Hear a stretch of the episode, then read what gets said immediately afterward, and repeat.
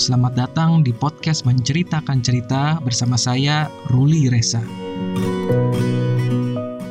Podcast ini berisi pembacaan cerpen, prosa, fragmen dalam novel, dan cerita sehari-hari.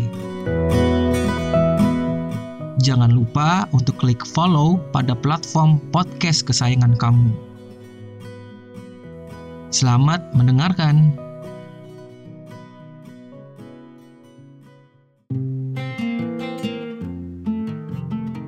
Assalamualaikum warahmatullahi wabarakatuh. Pendengar podcast menceritakan cerita di mana pun kalian berada.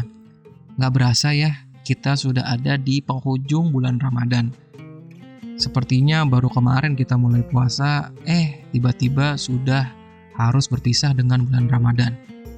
Mudah-mudahan puasanya, ibadahnya lancar semua Walaupun situasi Ramadan kali ini berbeda banget dengan situasi Ramadan-Ramadan di tahun-tahun sebelumnya. Dengan berakhirnya bulan Ramadan, begitu juga dengan berakhirnya pembacaan cerpen edisi Ramadan kali ini. Total seluruhnya ada empat cerpen Ramadan yang saya bacakan selama bulan Ramadan ini. Pertama berjudul Langgar Kiai Bahri dari Marsus Banjarbarat.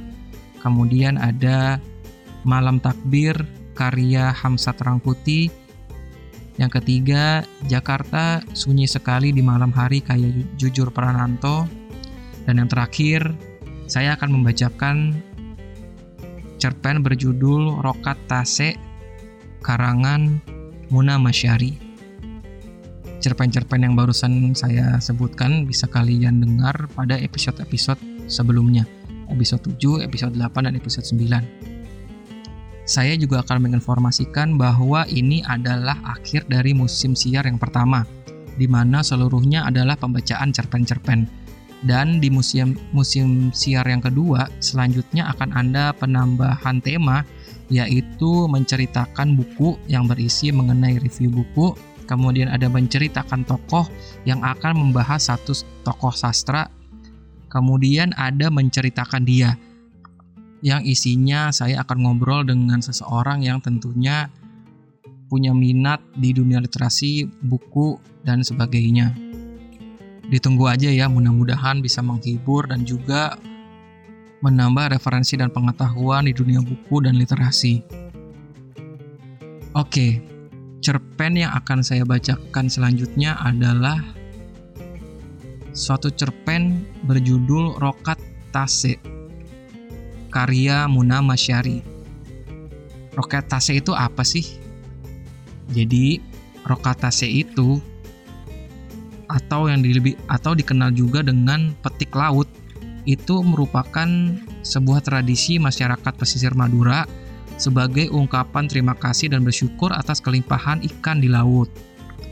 Tradisi ini sudah dilakukan turun-temurun, sudah ratusan tahun dilakukan oleh masyarakat pesisir Madura walaupun latar dan settingnya bukan di bulan Ramadan dan di bulan puasa, tetapi cerpen ini masih cocok lah didengarkan di saat puasa seperti ini karena cerita yang diangkat itu mengenai kepercayaan luhur dan ajaran agama. Tentunya ada pergesekan yang menarik untuk kita cermati. Cerpen Rokatase ini diambil dari buku kumpulan cerpen Munamar Syari berjudul sama Rokatase yang terbit tahun 2020.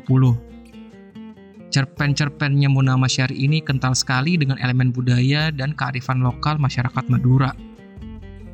Yang cukup mengagetkan saya adalah ternyata Muna Masyari ini masih sangat muda, kelahiran tahun 85, tetapi kalau kita membaca cerpen-cerpennya lekat sekali kebudayaan-kebudayaan lokal yang hendak beliau ini sampaikan di dalam cerita-ceritanya.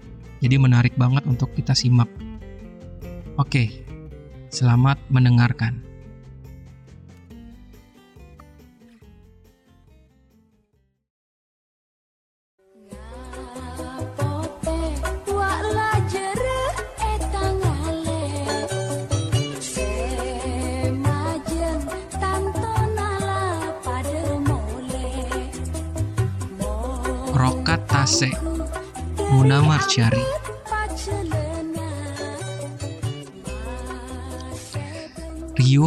Anak-anak menyanyikan lagu Tondu Majeng sambil berjoget riang mengikuti irama lengking saronen yang menusuk telinga dengan kaki telanjang.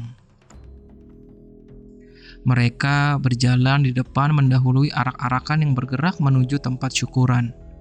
Para peniup saronen berjalan di belakang mereka. Disusul para pemuda menggotong perahu gite yang sudah dihiasi bendera merah putih selebar telapak tangan dan diuntai pada tali rafia. Ada yang membawa jajan pasar, kue cucur, serabi, dan lainnya. Seorang pemuda menenteng kepala sapi yang matanya melotot dan darah mengental hitam di lehernya yang terputus. Sementara perempuan-perempuan muda mengiring di belakangnya. Ada yang membawa belanga berisi cendol bergula merah, ada yang membawa kelapa muda yang sudah dikupas mukanya. Ada yang membawa piring setengah lusin. Cangkir setengah lusin yang direnteng gagangnya dengan tali rafia. Ada yang membawa bakul setengah lusin. Seorang lagi membawa senampan nasi kuning. Di antara arak-arak itu, kau membawa belanga berisi air kembang dan irisan pandan. Sesekali kepalamu menoleh ke belakang mencari sosok yang tadi malam sudah diperingatkan ayah agar ikut ke pantai. Itu pekerjaan mubazir ya. Apanya yang mubazir? Ini rokat demi keselamatan. Juga sebagai tanda syukur atas rejeki yang selalu kita dapat. Ayahmu yang sedang menggantung kepala sapi di sudut-sudut langit serambi menoleh ke lincah. Di mana kau tengah mengiris pandan dan suamimu baru saja pulang dari masjid. Darah menitik satu-satu dari leher sapi, menetesi lantai serambi. Ayahmu menghela nafas. Begitu kepala sapi selesai digantung menggunakan tambang, tangannya belepotan darah. Bersyukur tidak harus dengan cara menggelar rokatase ya. Gerak tanganmu terhenti mengiris pandan. Menatap suamimu sebentar. Melihat ayahmu pulang membawa kepala sapi sudah mengundang kecemasan. Ditambah lagi keberanian suamimu berucap demikian. Demikian di dadamu kian menggumpal. Walau tiap tahun ayahmu yang ditugas menyembelih sapi di rumah kepala desa untuk persiapan rokat, baru kali ini membawa pulang kepalanya. Biasanya kepala sapi diserahkan kepada seorang nelayan yang memiliki anak laki cukup muda, agar dibawa ke tempat syukuran dalam arak-arakan. Kau ini bicara apa? Selama ini kita mencari nafkah di laut. Apa salahnya kalau kita membeli rokat setahun sekali? Kita bukan nelayan yang tidak tahu berterima kasih. Ayahmu berkata gusar. Gerak tanganmu melambat ketika kembali mengiris pandan. Ketukan mata pisau pada talenan terdengar samar. Dadamu berdebar risau. Bagaimanapun, akan sulit membelokkan keyakinan nelayan bahwa sesajian itu mengandung berkah dan membuat ikan tangkapan kian melimpah. Gunakan cara yang tauhid untuk mempermudah datangnya rezeki, bukan dengan menggelar rokatase. Apalagi adanya pertunjukan duduk bercampur orkes dangdut yang jelas-jelas mengundang maksiat. Hei, kau jangan menggurui orang-orang di sini. Tahu apa kau tentang keyakinan para nelayan? Rokat sudah dilakukan nenek moyang jauh sebelum kau datang. Jadi tak perlu berceramah dan sok pintar begitu. Kau bergidik, mendengar suara ayahmu menghentak penuh amarah. Kembali tanganmu berhenti mengiris pandan. Diam-diam melirik ayahmu yang berdiri menuding menantunya. Urat lehernya mencuat, bola matanya hendak meloncat. Lelaki paruh baya berkulit gelap itu memang tidak suka pada pendapatnya ditolak mentah. Kau menelan ludah. Suamimu tertunduk, tidak berkata apa-apa lagi. Ya, dia sekedar pendatang sejak 13 tahun yang lalu. Pemuda yang berhasil meluluhkan hati ayahmu dengan kesantriannya meskipun bukan orang pesisir yang mengerti hidup dan tradisi nelayan, pinangannya tetap diterima. Padahal sebelum pinangannya datang, Tiga pinangan pemuda di desamu, sesama anak nelayan, ditampik tanpa diberi alasan. Rokatase, tahun lalu kalian masih pengantin baru. Suamimu ikut ke pantai dan menyaksikan prosesi rokat. Sepulang dari sana, dia mengambil kesimpulan, sebagaimana yang diutarakan pada ayahmu baru saja.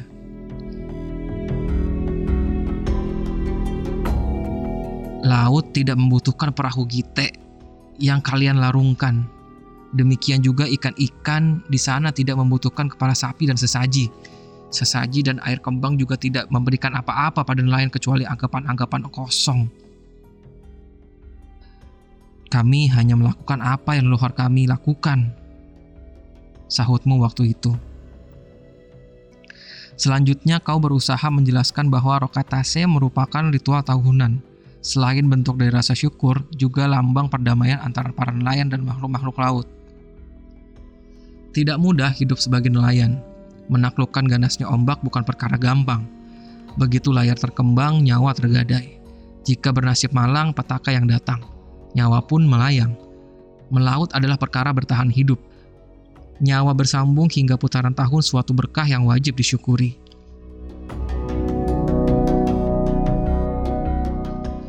Memang, begitulah cara nelayan menjalin ikatan dengan laut. Dengan menggelar rokatase setiap tahun. Mengharap keselamatan sewaktu berlayar sekaligus syukuran. Jelasmu sekali lagi. Caranya itulah yang kurang tepat, menyekutukan Gusti Pangeran. Suamimu tetap bersikukuh pada pendapatnya. Dan Rokatase tahun ini dia diminta terlibat langsung oleh ayahmu dengan membawa kepala sapi ke tempat syukuran. Namun tak hanya memberi penolakan, caranya pun membuat ayahmu berang. Kau merasa seolah berdiri di tengah-tengah jembatan, yang mana di kedua ujungnya ayah dan suamimu berdiri berseberangan. Entah pada siapa kau akan berlari.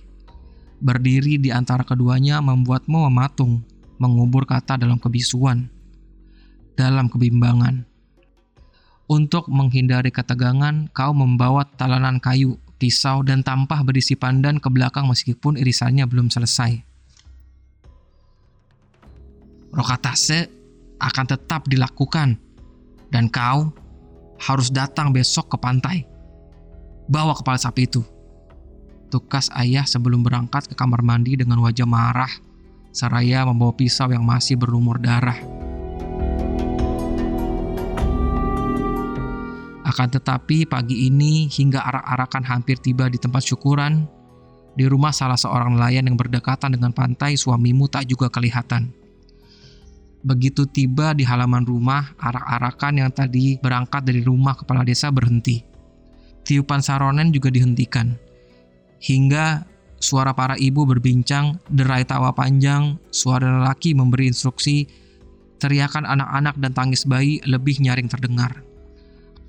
Hataman Al-Quran yang dimulai kemarin pagi sudah selesai subuh tadi. Perahu gitek diturunkan. Kemudian ayahmu memberi instruksi agar piring, cangkir, bakul, dua belanga berisi cendol dan air kembang, kepala sapi, buah kelapa diletakkan di atas perahu itu. Juga nampan berisi nasi kuning. Perut sabut kelapa dibakar lalu ditaburi serbuk dupa. Sedikit diayun-ayunkan agar apinya terus membara. Asap pun menebal, wangi dupa menyengat, berbaur dengan keharuman kembang. Wajahmu yang biasa berhias setangkup senyum dengan bibir semerah semangka kali ini tampak keruh. Jarimu memilin ujung kebaya, menggigit bibir di antara orang-orang yang hadir. Sosok suamimu tetap tidak kelihatan. Saat kau berangkat, suamimu memang belum pulang dari masjid. Kau terpaksa berangkat tanpa menunggu kepulangannya, karena orang-orang sudah banyak yang lewat depan rumah sejak tadi dan sempat mengajakmu untuk pergi bersama. Sementara ayahmu sudah berangkat selesai subuhan. Sinar matahari menyemburat ketika kau mencegat seorang pemuda yang lewat depan rumah dan meminta menurunkan kepala sapi dari langit-langit serambi untuk kemudian kau suruh membawanya ke rumah kepala desa. Kau pun ikut ke sana. Khawatir suamimu benar-benar tidak akan segera pulang untuk ikut ke pantai. Ternyata benar. Hingga persiapan sesaji perahu Gite selesai, suamimu tak kunjung datang. Kau semakin risau ketika diam-diam melirik ayahmu yang sejak tadi memantau persiapan rokat tanpa mendam kesal. Pasti karena suamimu tak datang. Persiapan selesai. Sudah bisa dimulai. Lapor ayahmu kepada kepala desa.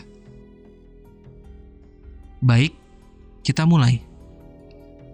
Ayahmu kemudian menghadap sesepuh desa yang biasa memimpin doa Lelaki beruban yang sedang bersila di selambi itu pun beranjak turun ke halaman. Orang-orang merapat, berbaris terpisah lelaki perempuan di belakang sesepuh desa. Semua menghadap ke perahu gite. Pembacaan doa berlangsung hikmat. Dagu lelaki sepuh itu terangkat dengan mata sejajar bahu. Matanya memejam rapat, mulutnya komat kamit, kadang berdesis, yang lain mengamini dengan khusyuk. Begitu pembacaan doa selesai, Saronen kembali melengking. Ayo angkat!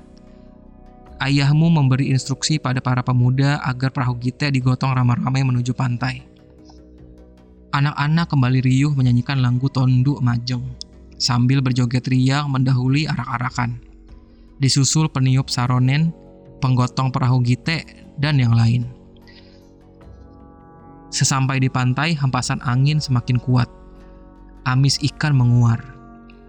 Anak-anak berlarian memburu ombak, tertawa riang. Ada yang menempiaskan air laut ke wajah temannya dibalas oleh orang lain.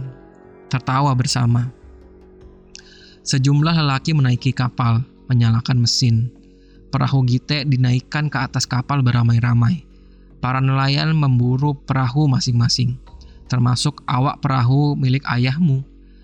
Setelah tali tambat dilepas, mereka mendorongnya ke tengah.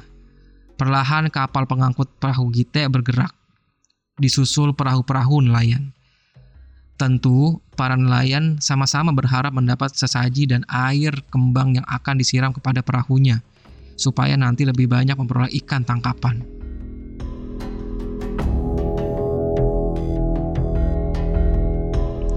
Sorak-sorai menguar ke udara ketika perahu-perahu semakin menjauh.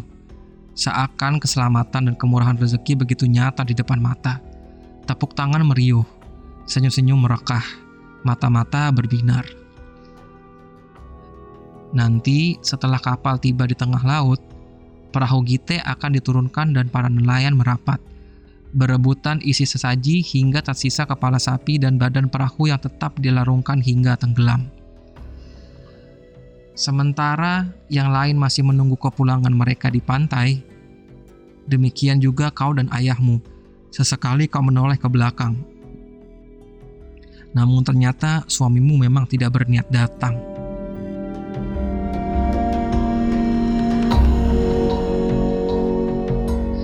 Matahari sudah merayapi ubun-ubun langit ketika kapal dan perahu-perahu lain kembali merapat ke pantai, disambut sorak-sorai anak-anak bertepuk tangan.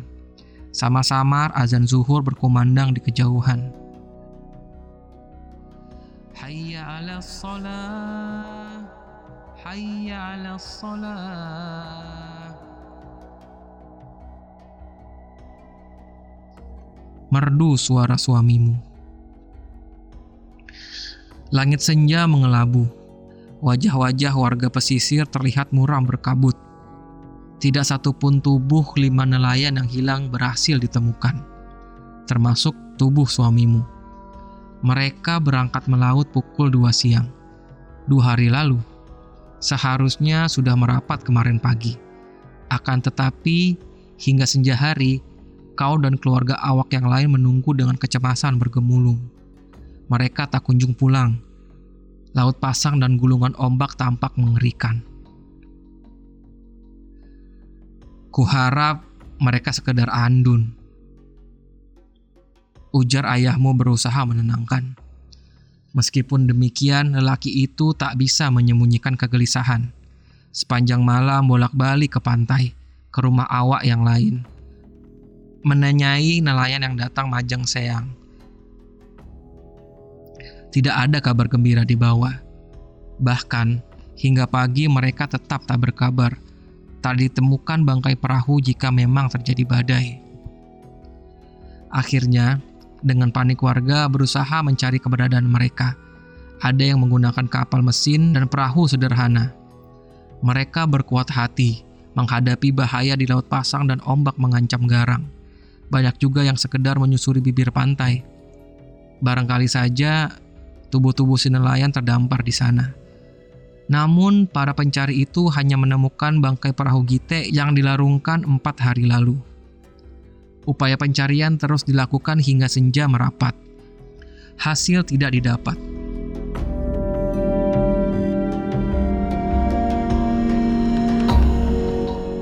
Gelap mengepak sayap, menyerapmu dalam kecemasan yang kian sesak. Berdiri tak berpaling menatap gemulung ombak dengan tubuh nyaris roboh Lelah hatimu merapal doa sepanjang berdiri di situ. Hanyut bersama air mata yang tak juga surut. Sejak jadi menantu, ayahmu tidak pernah mengajaknya melaut. Dia tidak pernah tahu bagaimana kerasnya mencari nafkah di laut. Hanya sesekali diminta ayahmu memilah-milah ikan hasil tangkapan sepulang ayahmu berlayar – Sebelum dibagi dengan awak-awak perahu, kemudian bagian ayahmu disisihkan dan diangkut ke tempat di mana banyak pedagang menunggu. Ayahmu tidak pernah mempermasalahkan kegiatannya. Hampir setiap sore dia membantu mengajar di madrasah, kecuali hari Jumat karena madrasah libur. Jika malam membantu membimbing anak-anak mengaji di masjid. Demikian juga setelah sholat subuh. Akan tetapi ayahmu marah ketika dia tidak hadir dalam acara rokat juga tidak ikut bergabung dalam pertunjukan ludruk dan orkes dangdut pada malam harinya. Tidak mau kompak dengan nelayan. Dengus ayahmu mengalihkan kemarahannya kepadamu sepulangnya dari pertunjukan. Bagai sebuah sanksi, dia pun diminta ikut melaut bersama awak perahu menggantikan ayahmu.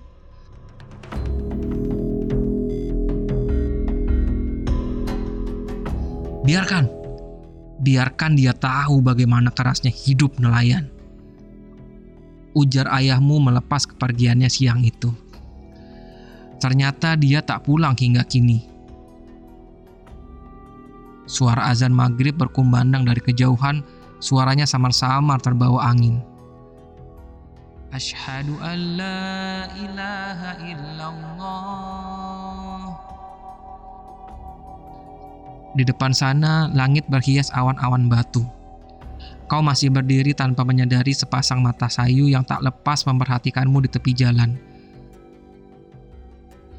Mata lelaki yang mulai rabun dan sesal di hatinya merimbun karena telah memaksa sang menantu belajar melaut, menjaring ikan. Madura 2018